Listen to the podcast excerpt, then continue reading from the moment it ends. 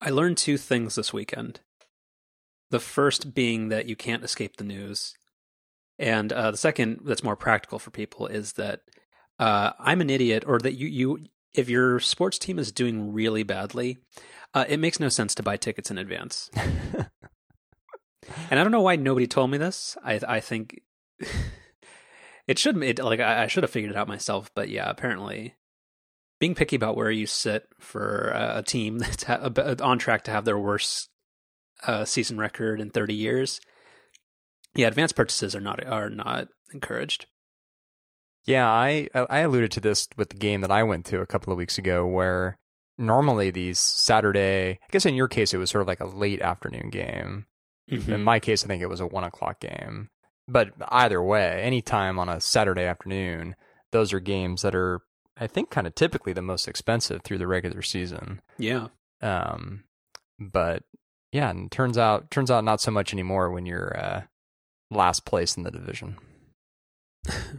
and, and second from last in the entire uh, sport. Right. Um, yeah, so that that was a bummer. I mean, I still like the seats that I, that we that we got, but it was it was it was fine. Yeah, I was looking at like um, I think it was yesterday. I was looking at uh, prices a couple hours before the game, and there were legitimately decent seats for eight dollars. Yep. Mm-hmm. So maybe I'm going to do that, like, because I because I, I still enjoy the ballpark and and the team, even if we're losing. This game was a little bit demoralizing just because it looked competitive for a little while, and there were just a bunch of costly mistakes that were just like it seemed a bit like a circus, and you were just like, "Oh man, if, if this was if this was on TV, I would have shut this off." But we've we've already talked about my, my stance about leaving early. Oh, of course. Um, but yeah, uh, yeah, uh, I'm thinking maybe whenever I'm in the city, I just need to, and there's a game on, just you know, go on StubHub an hour before and see see what you can do. Yeah, even even when they're competitive, especially during the week, um, if you get like an evening game during the week, which you know, our majority of the games Monday through Friday, you can generally get a pretty good deal day of. Yeah. You know what I, I will say though, um, in like I think today's game was was this way where it was like a twelve thirty start on a Wednesday. Mm-hmm. I never quite understand how those games are full. Well, okay, let's let's so let's talk about that. One, well, have you read any uh, done any research into or read any articles about the this is the 531st consecutive sellout type thing that they do? Yes. So I I gotta I I have to believe, and I don't think it's just like the current political situation that makes me think this, but I, I, there has to be some type of self dealing here. Like I know it can't just all be season ticket holders and people that haven't sold their seats. Like they have to, they have to be selling tickets to themselves or or doing something like that. There's like even with with how with how poorly, like how poorly the team, team's been doing. There's no way that they're selling all these seats. And apparently, and this is something that I, I dug up is that since the stadium's capacity of, of, of AT&T Park is like 41,500, since they also sell, uh, sell standing room only and obstructed view tickets, those apparently do not count towards the stadium's total capacity. So even though they sell those, as long as they sell out the 41,000, that still counts as a sellout. Hmm. Which sounds like saying like you won the ele- uh, the popular vote too. Like I don't know. Um, and then let me send you a picture. So this is the second half of this where I said uh, you can't escape the news. So at the end of the game, I was like, I was happy, like, because all the Uber news was in the past, and I was like, oh, thank God. Um, but then when the Giants lose, apparently, this is what comes up on the on the side, like advertising banner. It's an ad for Uber that says you can still oh, catch. No. Oh, yeah, and I was like, because of course, like with the person I was with, I was like, I was like, oh yeah, like Travis is out and all this stuff, and like it just comes up just because that's that was the big story of the week. But then right as they lose, and they're like, oh, here's the final score, and everybody's walking off the field, and look at uh, look at how many empty bleachers there are, like right after the game. There's so many people left, like in the sixth inning, which which is deplorable. But yeah, you can still catch a win tonight. Your ride home from the park is just a tap away. Too too soon, Uber. Too soon. Yeah, yeah. Although I guess you know they're getting their money's worth out of that ad this year. do, do, you think they negotiated at the beginning? There's like just we're pay, a, they just paid a flat, a flat, rate, rate yep, yep. for no matter how many how badly or hey, we hope the team does great. We hope we never get to show this ad. Right. Yep. Yeah. Yep. so Um, that, that just literally as I looked up from my seat, I was like, "Oh Jesus!" Yeah, it's pretty good. Um, you know, this picture actually reminds me um, something else that I observed when I was at the game a couple weeks ago that I was going to bring up with you. So you know, at AT and T Park, they talk God, talk about inside baseball this episode, liter- literally. Um, they have the Virgin America club level. I don't know if you've ever sat up there. It's actually really nice. I got to do Yeah. it one time. It's Yeah. really nice. Um, what are they going to do with that? You think? It's going to be the Alaskan Airlines. We we destroyed this brand that you love. level? Yeah. Okay. yeah. Okay. That that is a bummer because like again I don't I don't fly much so therefore like I've only taken Virgin once I think but that that's a bummer because they, they they gave it a good college try at being a non crappy airline and now they're being absorbed. You know, uh, here's a hot take. I'm- not a big Virgin America fan. Why is that? Um, so well, there's, there's quite a few reasons. They don't they don't even really have any um, extra legroom option. They only offer one row in the front of coach, and that's and that's it. And that row doesn't even have any sort of under seat storage because there's no seat in front of it, and there's also no dedicated overhead bin space. So like the one kind of air quotes premium row in economy is arguably worse in some ways, even though it's got a little bit more legroom. They offer no free entertainment. So every single TV show, every single movie that's in the seatback display, you have to pay for. They charge you extra just to sit towards the front of the plane in coach. It's considered a benefit to sit closer to you know the exit when you get off the plane. Well, but is it an actual fee or is it just that those seats generally have a higher price? So you literally you you pay the same fare, but then when you go to select your seat, it'll be like plus plus twenty dollars or plus plus fifteen dollars until you go Eh. further back in the plane. Eh, okay. They're they're just and and it just I don't know. Like in general, I've never found their service to be. It's not. It hasn't been bad, but I I have not found it to be demonstrably better than anyone else. Hmm.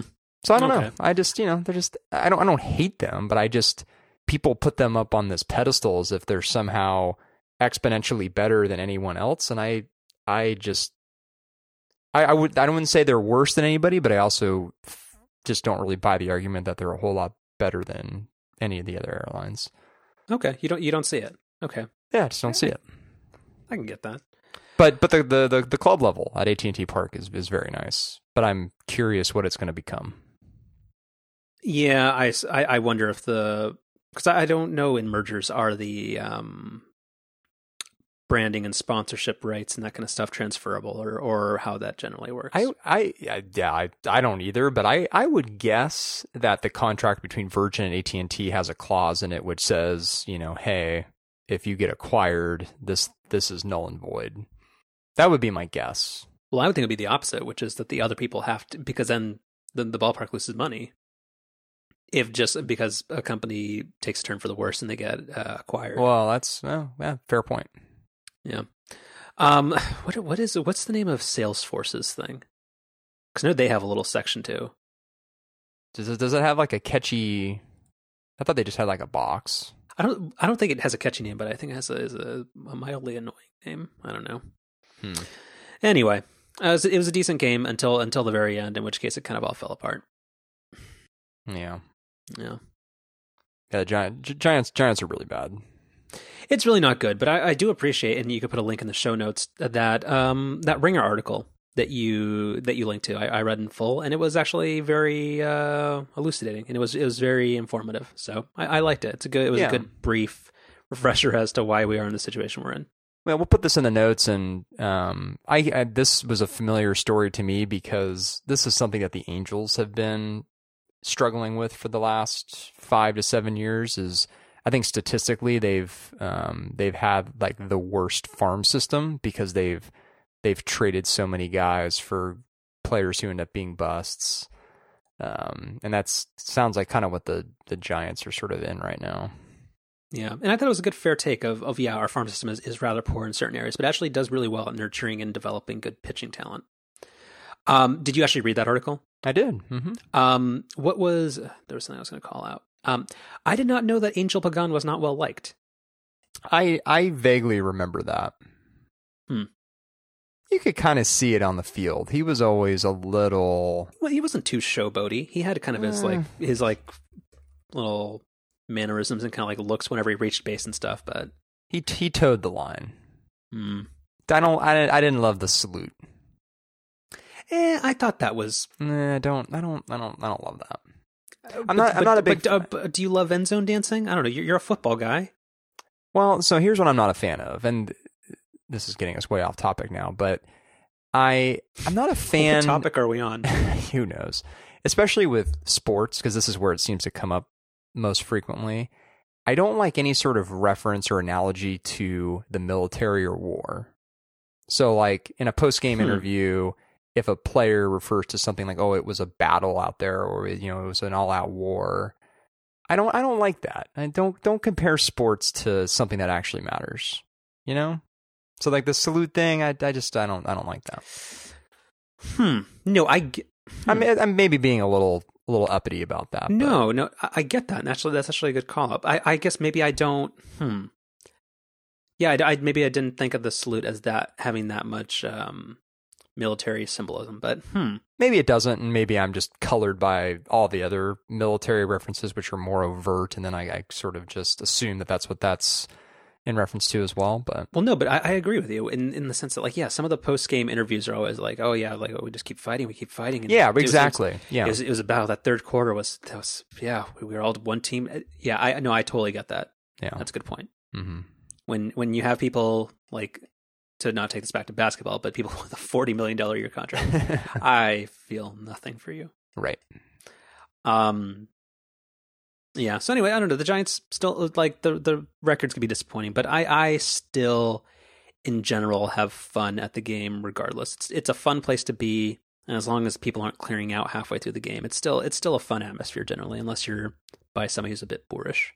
I think I think baseball is the only sport you can go to live where even if the game isn't super exciting or if your team is losing, you can still just have a really good time. Especially at AT&T Park where there's such good food and drink options and it's it's just such a beautiful part of the city. Mm-hmm. Like any other sport you go to, basketball, hockey, football, if, if your team is losing or if it's just like a really boring game. Like I went to a 49ers game 3 4 years ago where they they not only did they lose, but the final score was like nine to six. It was like the lowest. sc- it was it was the lowest to total a game. score. Yeah, right. It was like the lowest total score of any 49ers home game in like 35 years or something. I mean, it was like it was just the most sloppy, boring game. And like it was fun still, but it that absolutely took a lot of the fun out of it. Whereas with baseball, like I mean, you and I both have been to losses recently, and you know, it's it's it's still been a fun time. Yeah, I think uh, yeah, it's very different. And again, like I I can't fathom actually being at a football game just because like the pace of action just just doesn't work for me.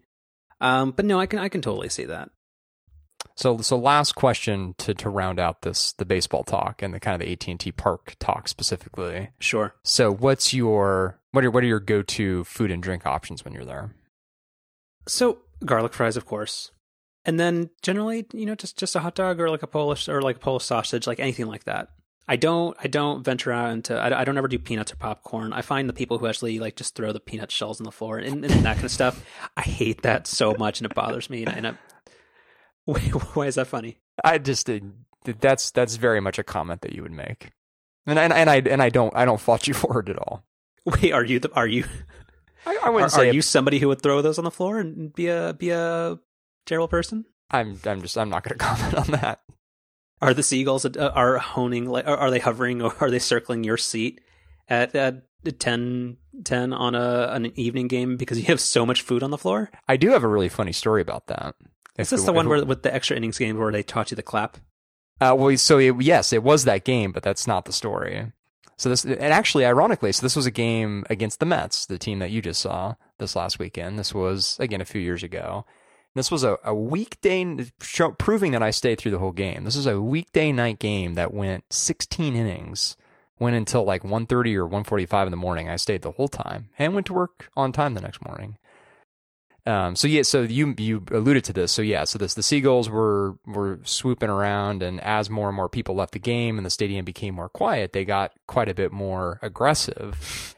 And so yeah, they had us do this clap thing to try to get them away. But there was one point in the like 13th or 14th inning where, so I at this point I was the only one left in my group, and then there was another family sitting. Uh, Wait, really? Yeah, well, I, yeah, on a weekday night, it's kind of you can't blame them really. Oh, what a bunch of crumb bums.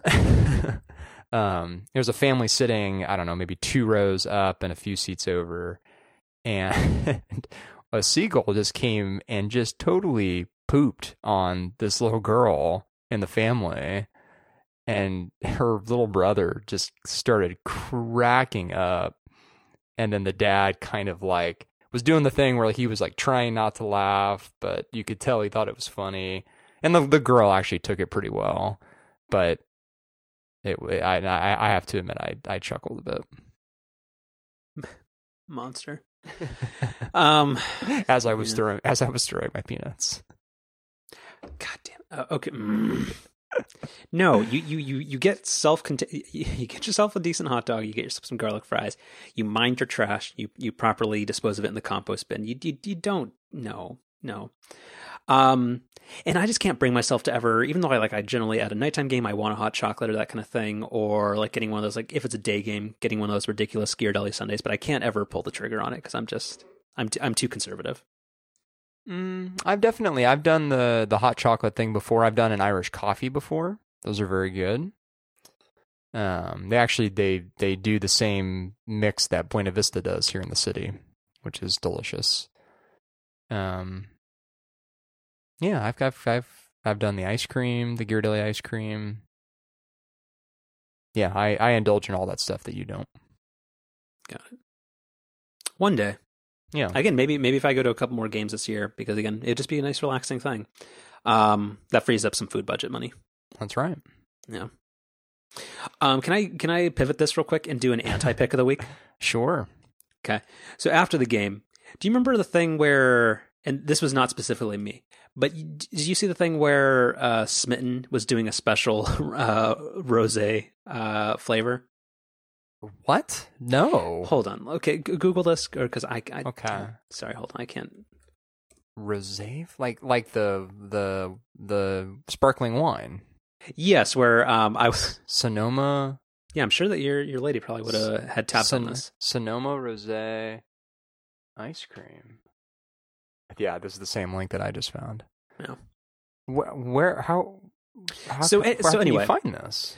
So I, like an idiot, I follow Smitten on on Twitter, and here's the, here's the thing because I, I, am spoiler like I, I, am done with Smitten forever because they they keep uh, hyping this on, on Twitter and social media and that kind of stuff, and probably on Instagram too.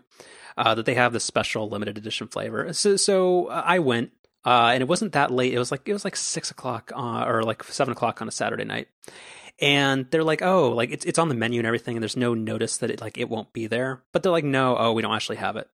And I'm like, my backup choice. And then they're like, oh, we don't actually have that topping either.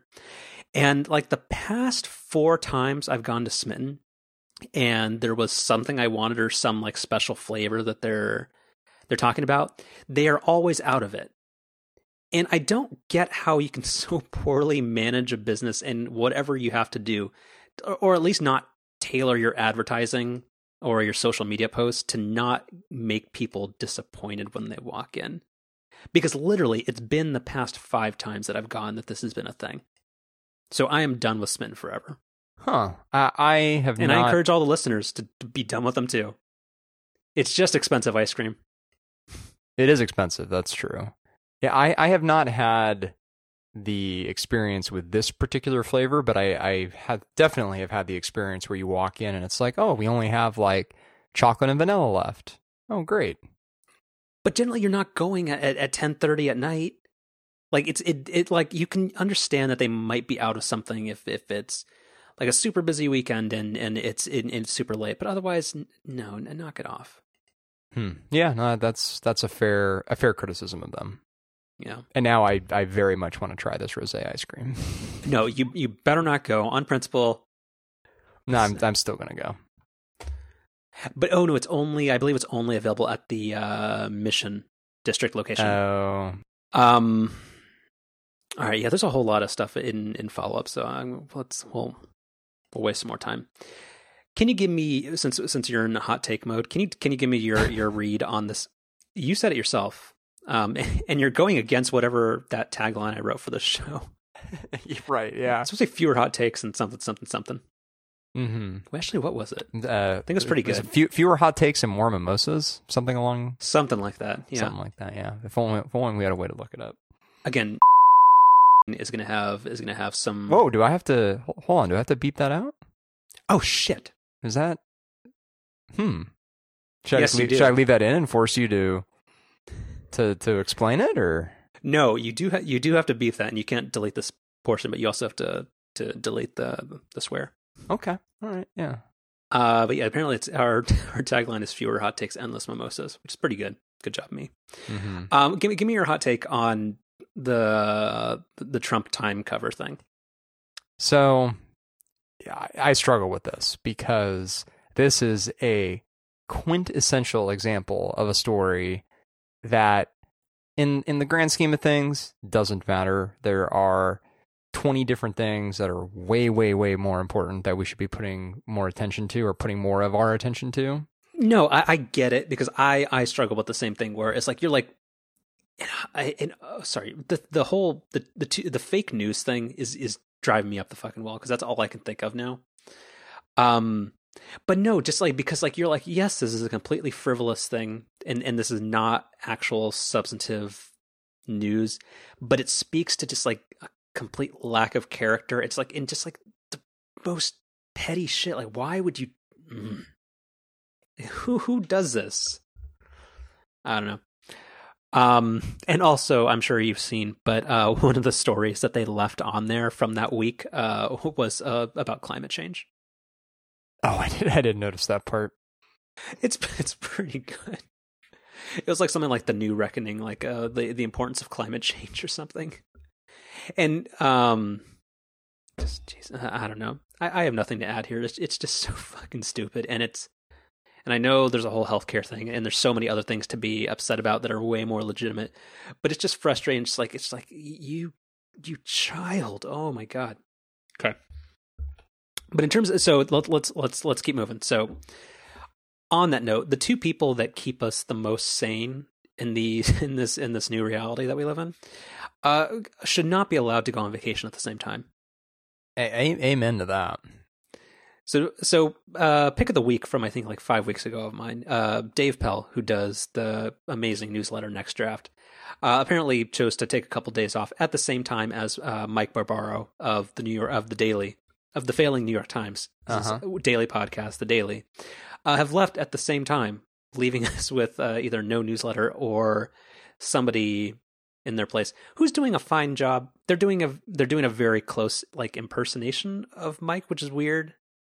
I don't know. I don't want I don't want to knock what they're doing, but it seems like they're trying to stick really closely to to the mold that he's he's set up, but it's it's it's not quite working for me.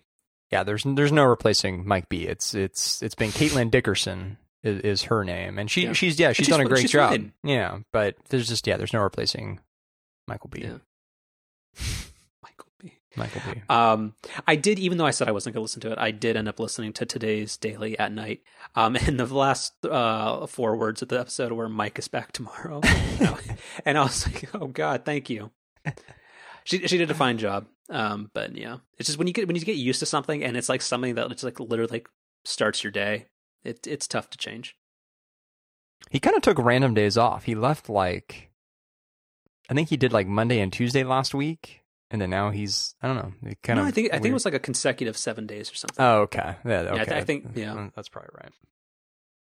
But yeah, pretty good. Um, do you have anything, or or can I keep complaining? Oh, please, please go go right Sorry, ahead. it's it's an insanely slow, slow news week, so I'm just getting off every, every random thing that that's been uh, eating at me all week. Do you?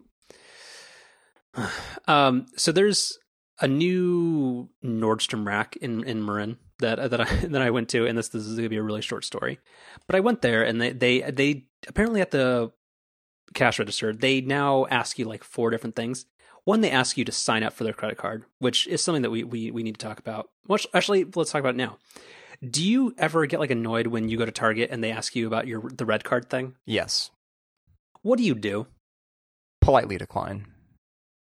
Good, as do I. But some people are super aggressive about it, or like, or they'll, they'll like they'll keep talking about it, and like, yeah, you just smile and it's like, not like I know it's your, I know it's your job, but I just I get so I don't know, so just like after a while, like just you don't need to do this. Well, I don't I don't know if Target does this specifically, so I'm not accusing them, but I have known other people who have worked in retail in, in similar situations and employees are typically compensated based on the number of card conversions that they get. Again, not saying that's what Target is doing necessarily, but it's certainly plausible. And if that's the case, I very much understand why an employee would be motivated to push it. Yeah, I mean, and, and, then that's that's probably true, or it might be, but I mean, still, I don't know. I, I every single time I'll be like, nope, a different card, and uh, and then, but thank you, and then uh, some people will just keep going. I'm like, uh, come on, man, just, let's let it go. But no, at Nordstrom Rack, they're like, oh yeah, do you want to sign up for or whatever card? I'm like, oh, no, no, no, thank you. And then they keep on talking like, oh, free shipping, blah blah blah. No, I, I don't care. Um, but then like they they said uh, just uh, and what's your email address? Like not for any particular reason, just like literally, what's your email address? And then I, and then I said for what? She's like, oh, for your receipt. I'm like, is a is a printed copy not an option? And then she's like, yes. And then it's just like transaction over, and it was just so weird. Like I don't. Wh- retail is having a challenging enough time as it is. Why I don't understand why it's turning so hostile, or or why it's just so hard to shop. Like, because who we're not we're not going to get into like a financial literacy discussion or anything like that. But who signs up for store credit cards? Um, I mean, I I think they're generally very popular. who should sign up for store credit cards? Nobody. Well, we, yeah, we're we don't need to get into that, but but I'm I'm just saying like that. It's it's never like it's it's never a good like reward situation. Like it's and it's just not wise. I don't I don't know. Like literally like like uh create like because I've been doing like a lot of like home shopping and stuff like recently. Not not shopping at home like QVC, but like shopping for my home. And literally every place has their own unique credit card, and I just I don't know. It's just retail fatigue, and also understanding that retail is so challenged right now that like why are you trying to alienate your customers yeah i mean yeah I, I, you make fair points i mean I, retail you know the one advantage it will always have above online is service in in-person service and anything that they do to make the in-person experience not pleasant is you know one more reason for you just to buy everything on Amazon. I mean at at Whole, at Whole Foods. Yeah, they, it still says Whole Foods on the door. I don't know. I I thought Amazon was like a master of scale, and they and they just they would have replaced all the logos by now. Yeah, to send out the, the Prime Now people and then get it done in an hour. Right. Yeah, they're probably we're probably probably out of stock. Yeah, yeah. So it's gonna be a third party seller or whatever. It's, it's not. It's not. It's not Prime eligible because because Amazon is sold out. Yeah, exactly. Um, and then the last thing that I have is um, USB C is not fun, and and I think that was one of the things that I I forgot to mention last week in in the new MacBook Pro discussion. Um, I have to buy a dongle for literally everything and, and it's and it's not fun. Yeah, there's um there's a really sharp um dock I forget what company makes this, but it's just like a little kind of rectangular shaped box that plugs into one of the USB C ports. So I so I've I've seen that, and I think it's a company called Satechi, and um that doesn't sound familiar, but whatever me, it is, whatever it is, it's it's horrifically expensive.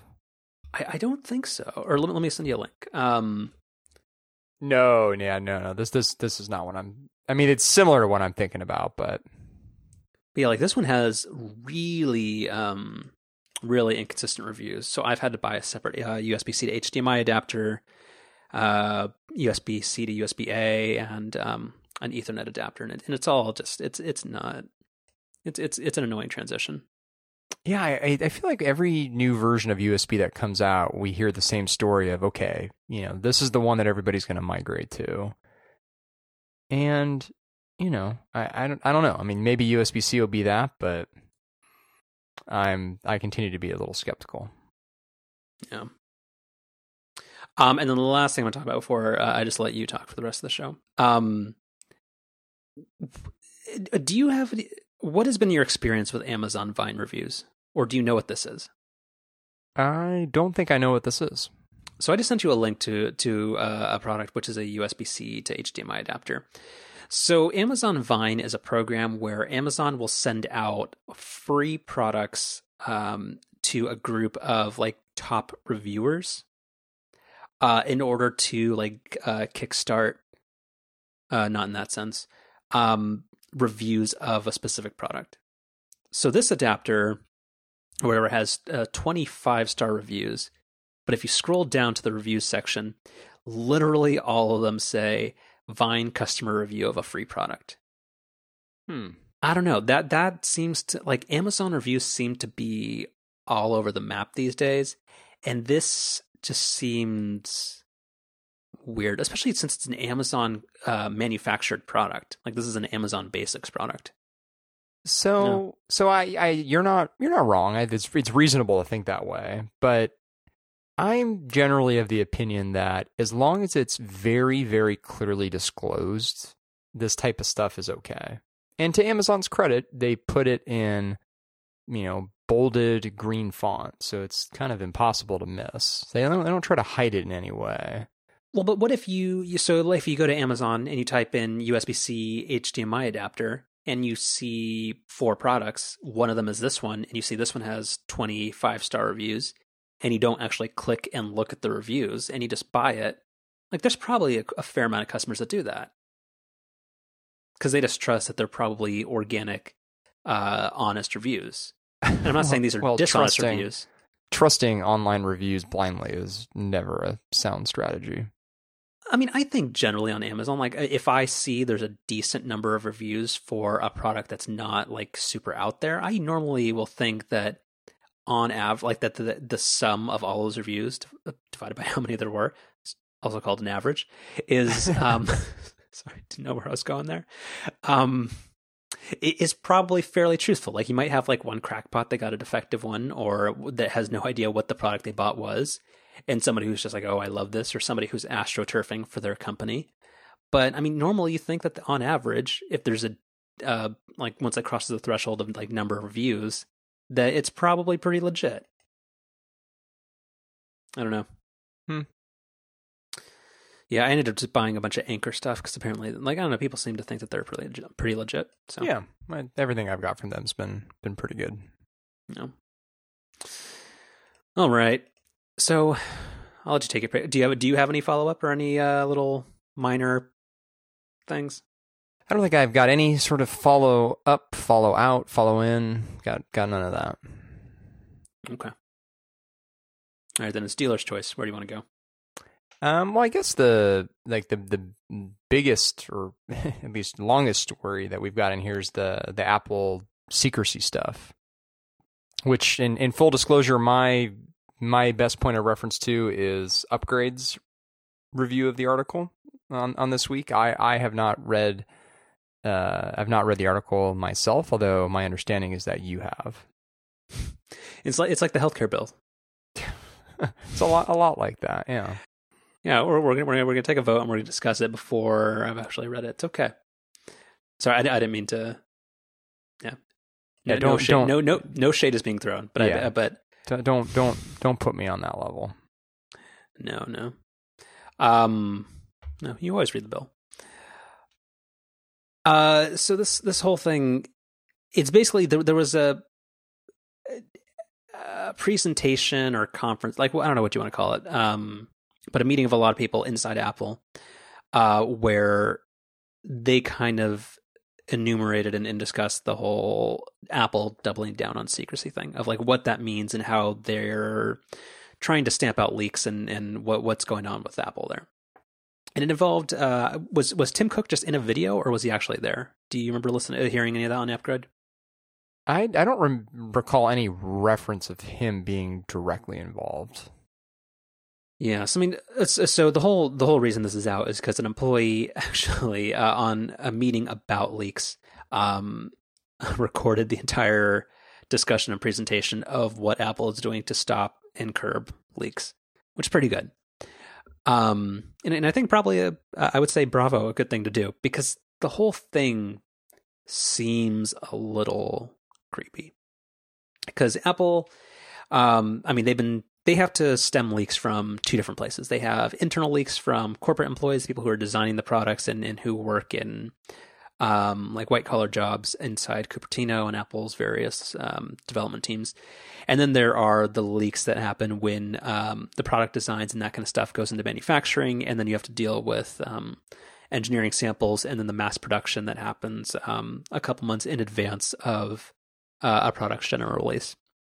And Apple's, uh, I think they said that uh, for the first time this year or something that um, more leaks happened from like the corporate campuses than did the supply chain for the first time ever.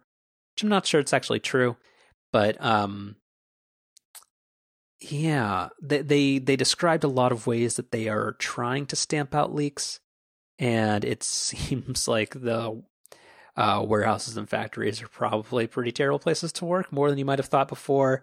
Um, Apple bragged that they, um, or Apple's head of like, uh, do you remember what the, the term was? It wasn't corporate security. What was it called? I thought I thought it was right. Oh, let me see the outline. Apple secrecy. Uh, director of global security. Meh, yeah. Same thing.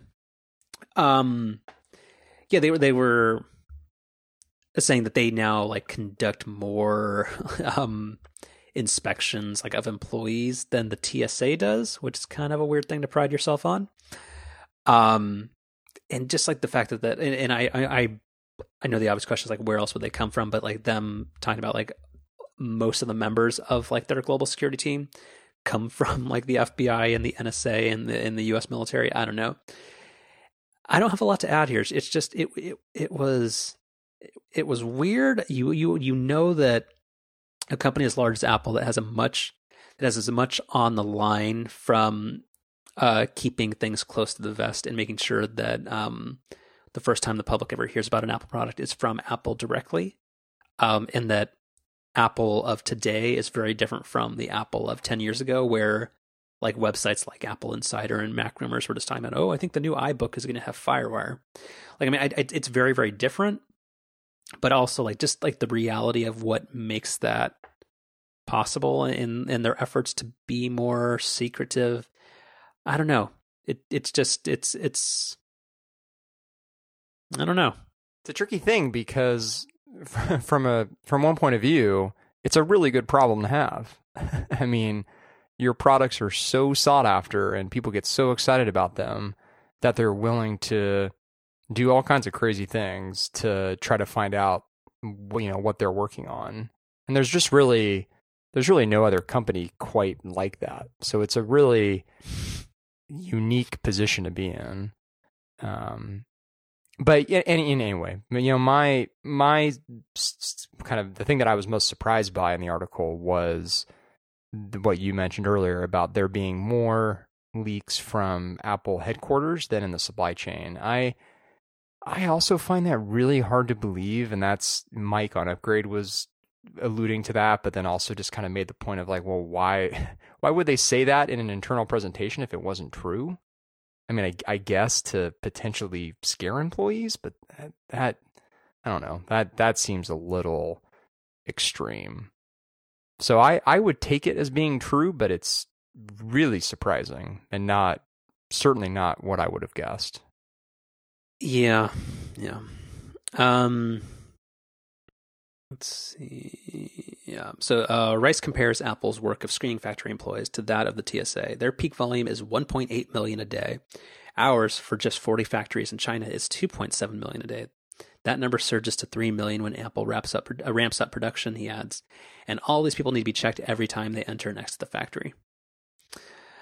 Um, yeah. I don't know. And then this going to well, this is going to your earlier discussion. Uh, the global security team in China has been busting their ass to solve the problem of leaks stemming from Apple factories. Rice says, describing the efforts as trench warfare nonstop. Yeah, don't um, don't don't love that. Definitely don't love that. Well, when you hire, yeah, hmm. I, I just think it's tricky. Again, you, you you kind of don't always want to know how the sausage is made, but like it's I don't know. It's it's a huge company and it's a very valuable company that that that does have a lot of a lot to gain and lose by making sure that they are in control of their IP and making sure that their releases are on their own terms. Oh, just yeah, it's tricky. I mean, the, the other thing that I'm kind of just thinking of in real time here that doesn't really back up the idea that more leaks are coming from inside of Apple as compared to the supply chain is the stuff that's kind of all within Apple's control, which is you know mostly like software stuff. That that almost never leaks. I mean, there was the big like iOS seven leak a couple days before it was presented, but but usually did that leak? Yeah, the the some screenshots of it came out a couple days ahead of time, showing the whole flat redesign. Um, but but usually that kind of stuff, um, and also hardware. You know, like most recently, like the um iPod Hi-Fi that you know isn't being produced yet. That stuff, like the design of that, didn't leak out ahead of time.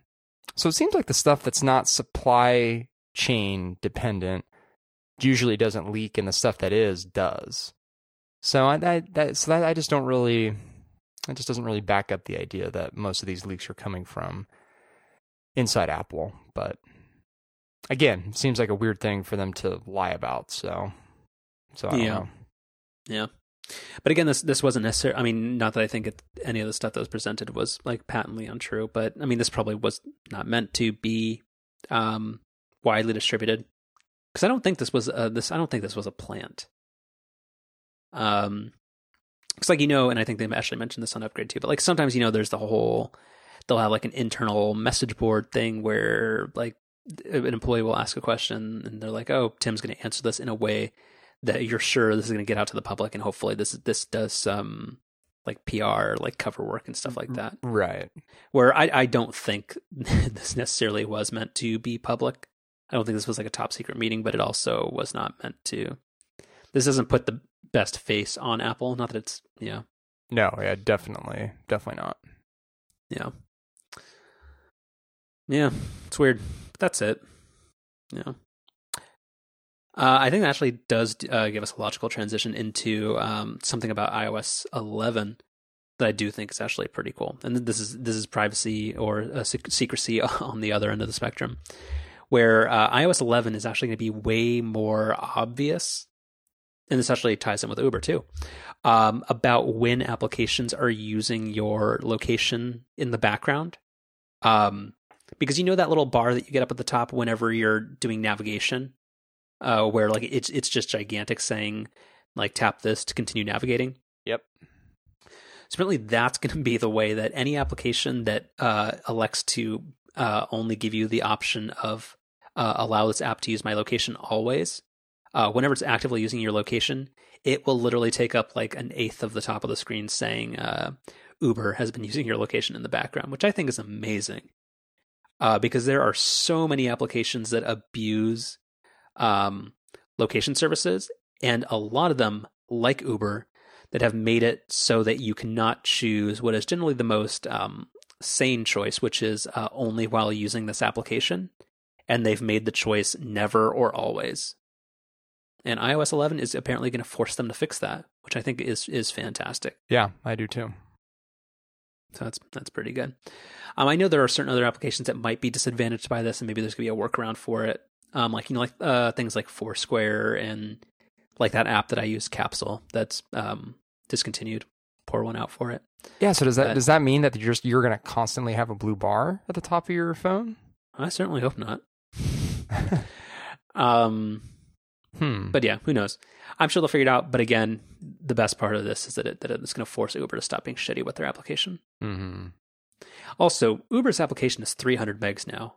Well, yeah, we can we can talk about that. I mean, so we can briefly talk about that because it, yeah every time i go to the uh, the app store updates thing because i don't allow automatic updates because i'm because that's insanity but uh, these apps are gigantic Yeah, I mean, so this has been uh Gruber's like he every once in a while he'll like really get his claws into something.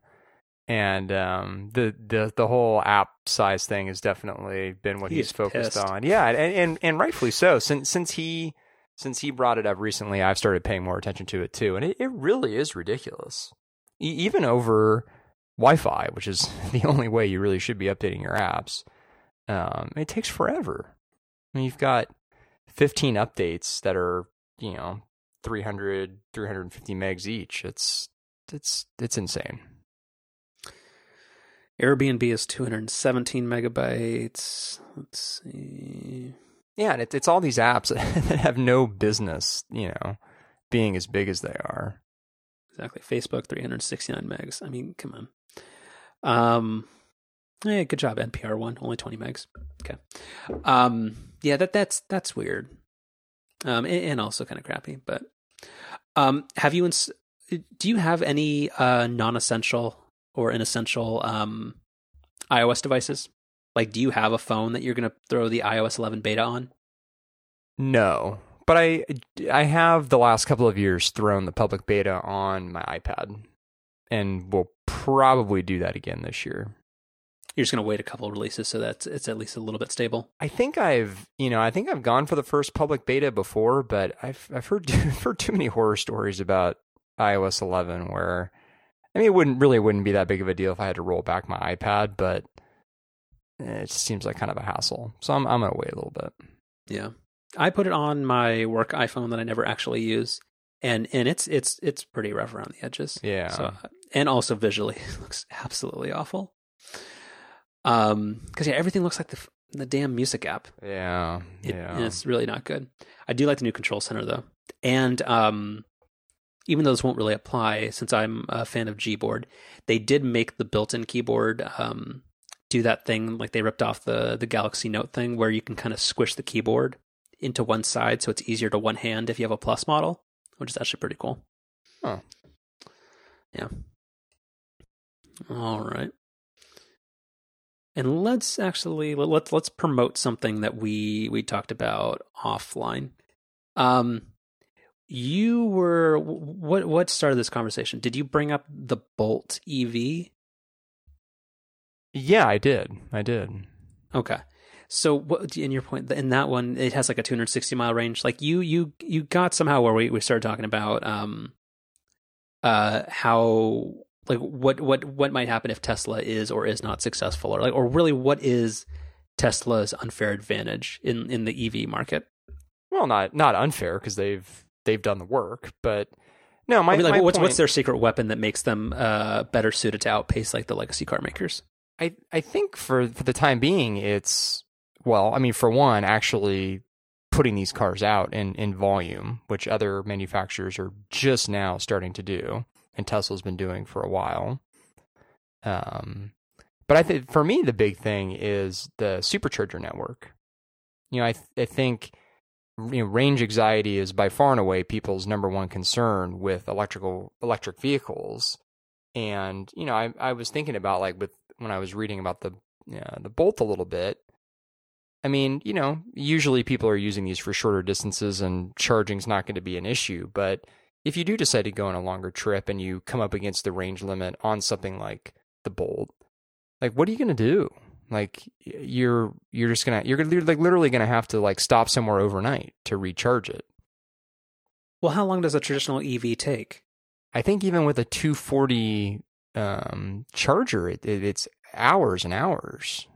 Well, how long does a supercharger take? Isn't it still I think an hour? it's I think it's like 40 45 minutes to get like an 85% charge, something like that. So it's still not instantaneous, but I mean, it's a whole lot better than, you know, 4 or 5 hours. Okay, so so th- I guess this is this is my point of contention because you, I think you're a bit more optimis- uh, optimistic on on Tesla than I am. Where so so you're saying that superchargers are like the, the key way that they're going to be able to differentiate compared to to other uh, people making electron uh, electric vehicles. But like, if we say that Tesla does like the Model Three is is a an a, a just a crazy success, and they get like rapid adoption of of electric vehicles that advantage goes away really quickly just because one i don't they're they're obviously not going to give uh, super, included supercharger access to the model 3 owners um so that advantage goes away because those superchargers will always be occupied because there's no way that they're going to be able to build out the supercharger infrastructure um, fast enough to accommodate all the extra users if they have any meaningful level of success and adoption. Well, they, I mean, they say they are. They they say that they've been building more superchargers. They've been expanding capacity at existing locations. So they, they say that they've they've taken the Model Three rush into account. But I mean, we'll, we'll, we'll but, see. But how many is that? Like, let, let's say it's Thanksgiving weekend and a bunch of people are trying to get from San Francisco to LA, and it's a whole bunch of people taking the exact same route. Like, how does that even work? Uh, I, I, I don't know. We'll we'll have to see. That seems like a little bit of an extreme scenario, but well, I mean, I, I think that's a, that's a, a, a very realistic scenario that happens six times a year, like with any major holiday.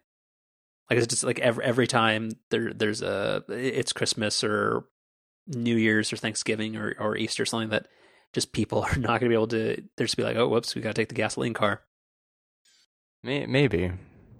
I don't know. Um, so, so some some real time follow up here. So the uh, Bolt EV um, on a 240 uh, watt volt whatever charger, Mm-hmm. um, 25 miles of range per hour of charge. Oi. Yeah. and if you if you plug it into if you plug it into a regular outlet, Mm-hmm. four miles per hour of charge. Well, yeah, but that's not I know. I, how how much have you plugged into a USB USB? um, um, and then apparently they they have something called a super fast charger, which well, is yeah, a- that's what you have to compare it against. which I guess is they say available at public stations.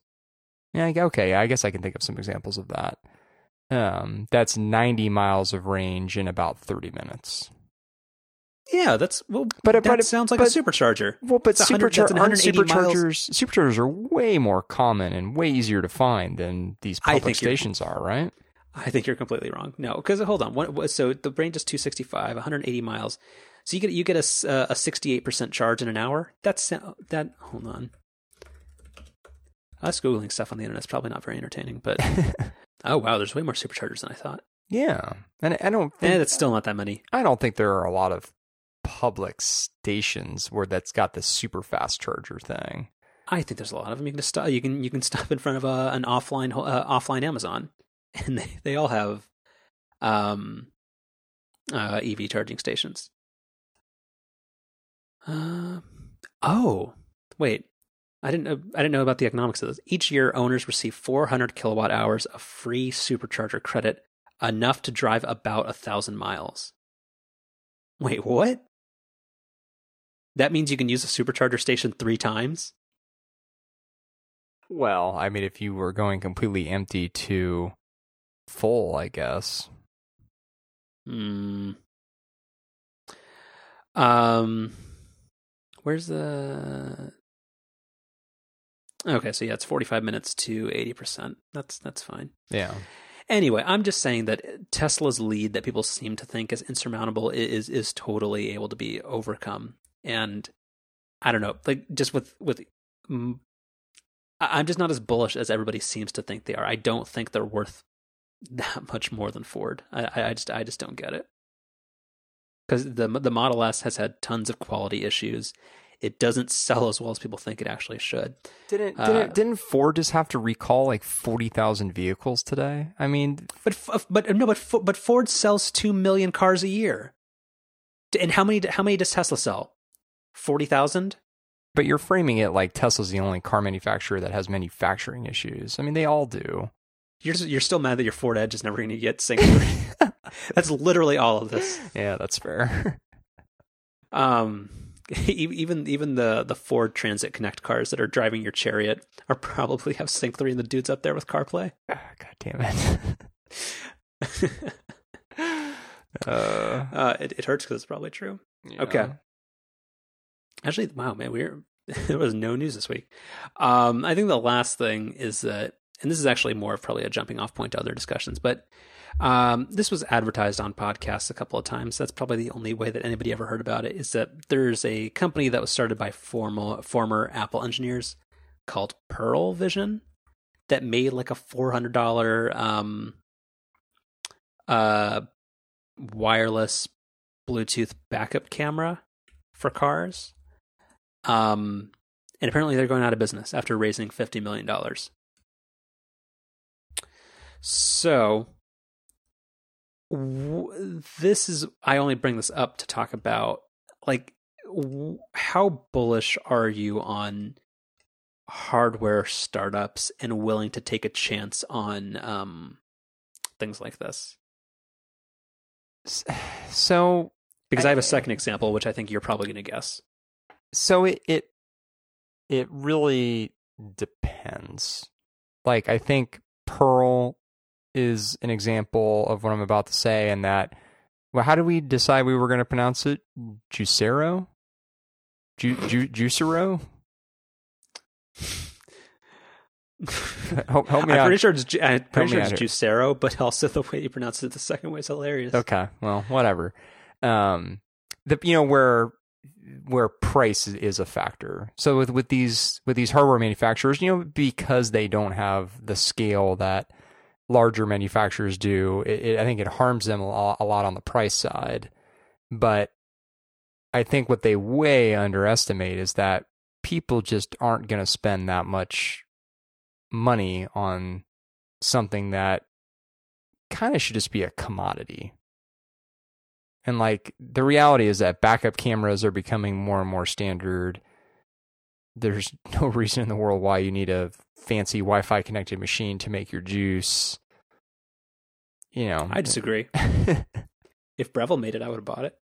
Um, I think the pro- well, the problem with with uh, with actually, I'm going to pronounce it like you say it. The problem with Juicero is that you, uh, the whole point of it was that they sell you an overpriced box that you then have to pair with a overpriced uh, subscription. Like they were trying to be uh, the Netflix and the Apple of unnecessary juice. So I I don't know. I guess so. My my the reason I wanted to bring Pearl into the show was I think it's also an example of a product that the tech press gets really excited about, but no average consumer in their right mind is ever going to get excited about. Like I think the Essential phone is another great example of that. That's some that's a product that tech press falls over themselves to cover. And what are you talking about? It's going to be a Sprint exclusive. How dare you? but I mean, you know what I mean? Like I you know, I think it's it's it it totally feeds into the the stereotype that this whole T word thing is, is just totally a bubble or like an echo chamber. And I just I don't know. I, I wish that some some outlets would, would rightfully look at something like this and be like, this is this is not going to be something that people are going to buy. This is not something we're going to cover. Yeah, no, no, I I totally get that, but I I would recommend looking at it from a different way, or maybe just like just how much are you willing to gamble on hardware products, especially hardware products that have a like a back end server component where they're useless if the company doesn't succeed. Because like here, here's another example or one that I like kind of hits close to home and then that you bought into and that I I never did but was super almost ready to buy into. Like um coin. Like that oh, went geez. from like yeah, like I thought that was the most obvious example like where it went from like 0 to 100 uh with the help of sandwich like super quick. But then oh, uh, chip cards happened, and then just manufacturing issues happened, and then like it went from uh, like on top of the world to uh, defective and like were they were acquired by, by Fitbit or did they go bankrupt? Like what was their deal? Um, something happened to them. I don't even remember. I think they were a coin Fitbit. Hold on, let's see. Yeah, I think yeah. that might be right. Match made in heaven, because uh, yeah. Um, yeah. I don't know. Hardware products are super uh, tricky these days, and, and, I feel really um, like I, I want to be always be super um, optimistic and like a cheerleader for like things that seem really cool. But so many of them are reliant on like back end components where if a company doesn't succeed and, and you have to like cheer on the company's success, the product then becomes useless to you. So like you just kind of feel like a sucker for buying into it. Um, yeah, that's that's just kind of a bummer. Yeah, I'm far more skeptical of. I would actually put software sometimes in that too, depending on price. I'm just I'm I'm much more reluctant to be the first one to buy just about anything. iPhones are an exception, but um, you know, I don't I don't really rush out to be the first to buy just about anything else now. Yeah. Um there's one other thing about this. Oh, do, do you do you ever kickstart anything? I assume that was probably my answer. I don't I don't think I I don't think I ever have. No. Semi related and not on the agenda. Uh did you see the thing about Blue Apron having to reduce their IPO price? I did, yeah. So I want to actually actually that this might actually turn into an actual topic. What do you think of Blue Apron and uh and sorry, it, they don't want you to call them meal delivery services. Uh they are what what is their thing? It's there are recipe solutions. What what's what's the thing that they do on all their ads now? I Because you actually I- brought this up to me. Yeah, I, I I remember I yeah, I remember bringing it up, but I I forget what their specific um phrase is. Yeah, it, it was like a really like just marketer's dream type um type phrase. I think it was like or like a recipe delivery service, right? Yeah, it's like something like that. But like, uh, what is the deal with like new industries like that that have like VC backing where they're literally like one person has an original idea and then in nine months there's literally 11 of that thing. Mm-hmm. So Blue Apron, like the ones that I know of that are competing, like Blue Apron is the one that I know most well, and uh, I th- that in my mind was probably the first, or at least the first successful one. But I think there's one called Plated. There's one called Hello Fresh. I think maybe there's something called Recipe Box, or maybe that I'm thinking of Bark Box. I don't know, but like why why does there have to be 11 of the same thing all the time? I I don't I don't have a good answer for you. But yeah, food the the whole meal delivery thing is certainly exhibit A when you're talking about that. like I don't know because because uh, blue blue apron. I mean, um, oh sorry. There are there's HelloFresh, Blue Apron, Bistro MD, Green Chef, Plated, Freshly, Green Blender, and Peach Dish are apparently all the the nationwide delivery services. But like, and, and have you ever done Blue Apron? I assume you have. I, th- I think everybody in the world has done at least like two weeks of it. Yeah, I have. And I mean it was fine. The the meal meal was good and um but my my experience was that it, it just it took still took quite a while to prep. and I mean, and I and I don't know if you, if you do cook at home much, but like, do you really find it like do millennials like you really find it that taxing to go to the grocery store? No, I I'm maybe I'm weird, but I still especially if we're talking about Trader Joe's, I Oh yeah, I very much enjoy going to the grocery store. yes, the fearless flyer. Like, there's always something good. Yeah, right. Can I make a quick impromptu pick of the week? Please. There is uh, something called Shooting Star cookies, and they are uh, chocolate sugar cookies that have pop rocks on them. What? From from Trader Joe's? yes, hold. Like, let me let me see if I can find this. Shooting Star. They are chocolate coated sugar cookies covered in a popping candy because, of course, they can't say pop rocks. they're amazing. really? Like I'm sure they're horrible for you, but they are totally worth the three dollars. That sounds kind of gross, but I'll take your word for it. Surprisingly good, and I generally hate sweet things because again I'm an old man, but they are very very good. Um, and I really hope they don't go the way of um, the ghost pepper potato chips, which were um, seasonal or like introduced, and then they were gone for a while, and then they were introduced like six months later, and now they're finally a permanent fixture. I really hope these don't uh, don't vanish for that long. So we can also I, I can also do a little impromptu Trader Joe's pick of the week. Yes, please. Yeah. Um, which maybe we could we could consider that making a segment, and we'll talk about that off offline. Um, this was also in the Fearless Flyer. Um, the the lady friend was very very skeptical of this, um, which she I think had a right to be. This is their um, avocado citrus yogurt. Mm. Yeah, it it is delicious, delicious. What's it taste like? Because I guarantee it doesn't taste like avocados. You know, it it does. Yeah, you get a just a little bit of avocado. It, it it's it's very citrus forward. Show title. Uh huh. Okay. um. um. uh, so does it taste like guacamole? No, no, no, no, no. Um. Hmm. No, doesn't taste like guacamole. Having a really hard time figuring this out. Then. Hmm. The is it like just in a single? Is it like a Yoplait cup size? Yeah. Or what is it? Mm-hmm. Yep.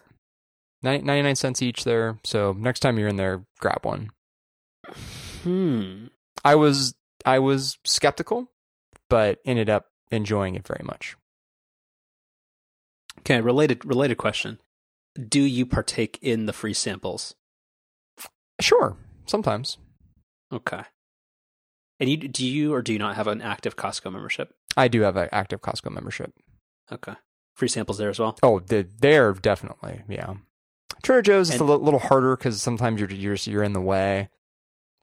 Costco, you know, you can kind of pull off to the side. Sure. Okay. Huh. What were we talking about? Safeway, I think. Blue Blue Apron. Uh huh. Yeah. Um. Yeah. I don't know. I don't, I, I I refuse to believe that for millennials, uh, grocery shopping is that much of a chore. Grocery, grocery shopping is one of the only actually like it's it in our fast paced uh like lifestyle that most people in an urban environment live. Like I mean, just like isn't that the one nice thing where you can just settle down and just like browse the house for a while? Yeah. I don't I don't disagree. Um, yeah, it's one of the things I also don't get about people always um, clamoring for uh, grocery delivery services. I just don't see where shopping online and having it delivered is really that. I think for Appealing. I think for families it can make sense. Well, but it always seems to be positioned as like urban dwellers and Well. like single people. Yeah. Like I, I just don't I I don't see where people are that strapped for time where waiting around for a delivery person and and ordering through a website and never just like happening upon something by chance is is actually that appealing. Yeah. I I I don't disagree. Yeah. Um yeah, I think that's it. But yeah, but uh, and it seems like that's another thing where in the same way and I know we're all over the place, but like that Whole Foods kind of got um Sherlocked by Safeway and, and just like the other grocery stores. I think it's probably just too easy for a lot of other companies to get in the meal prep and like meal delivery business that logistically are are better positioned than Blue Apron and all these other services.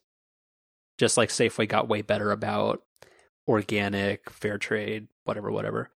Um, where Whole Foods' advantage was wiped out pretty quickly. All right, uh, real real picks of the week. Yeah. So I I have one that I, I I actually think I made a pick of the week months ago now probably, but it was kind of early on with me starting to use it, and, and now that I've been regularly using it for the- last six months or so is where it's really picked up. Um, is an app called Headspace. You remember you remember when I made this pick of the week a while back? I do. So I have been been very been very diligent about it. Uh, I've really stuck with it, and really find it to be a kind of a, just a, a nice part of the day.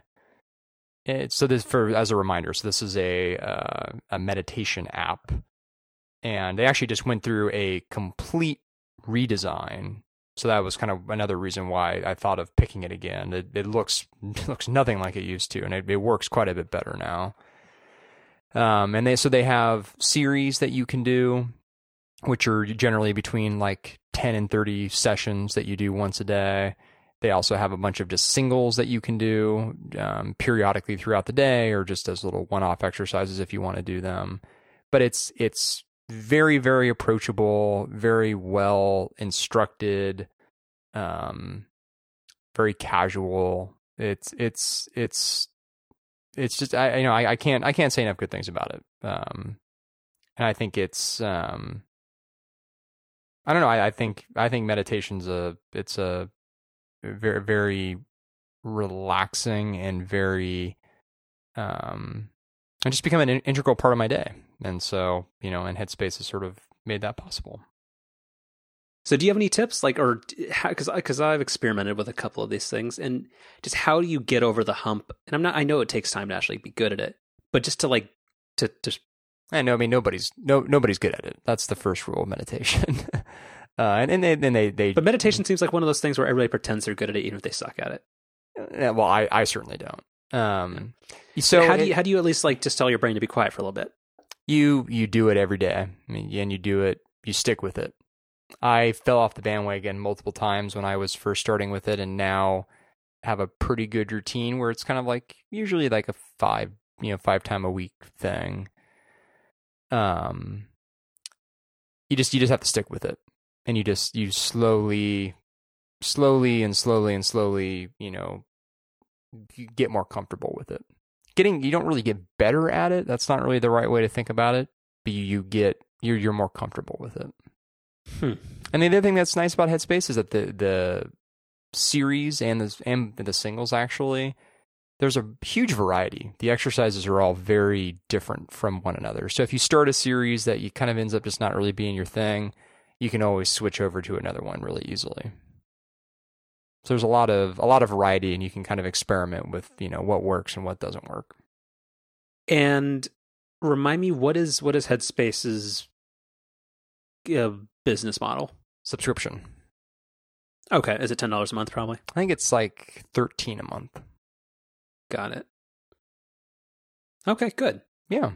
it's a really really nice app. Good. Um, and I don't really have one, so I'm gonna make. Uh, this is gonna sound really strange, but my pick of the week is gonna be uh, Eclipse, the uh, dog in Seattle that rides the bus. and I know, yeah, I, I, tried scrapping for one, and I and I, I, just really couldn't think of one. But I'll I'll send you a link to it. But there's there's a uh, there's a black lab that um uh that's in Seattle that has her own bus pass, and she gets on the bus and goes to the dog park all by herself. I've got the I've got that's the, it. I've got the, the Facebook page pulled up here. Oh, she has her own Facebook page. Uh huh. But yeah, we'll look at the. You got a YouTube video. Hmm. Yeah, I don't think I don't think she has an Instagram. Otherwise, I'd be all over that. But hmm. interesting. That's it. Okay. Oh, dog videos. I think that's it, people.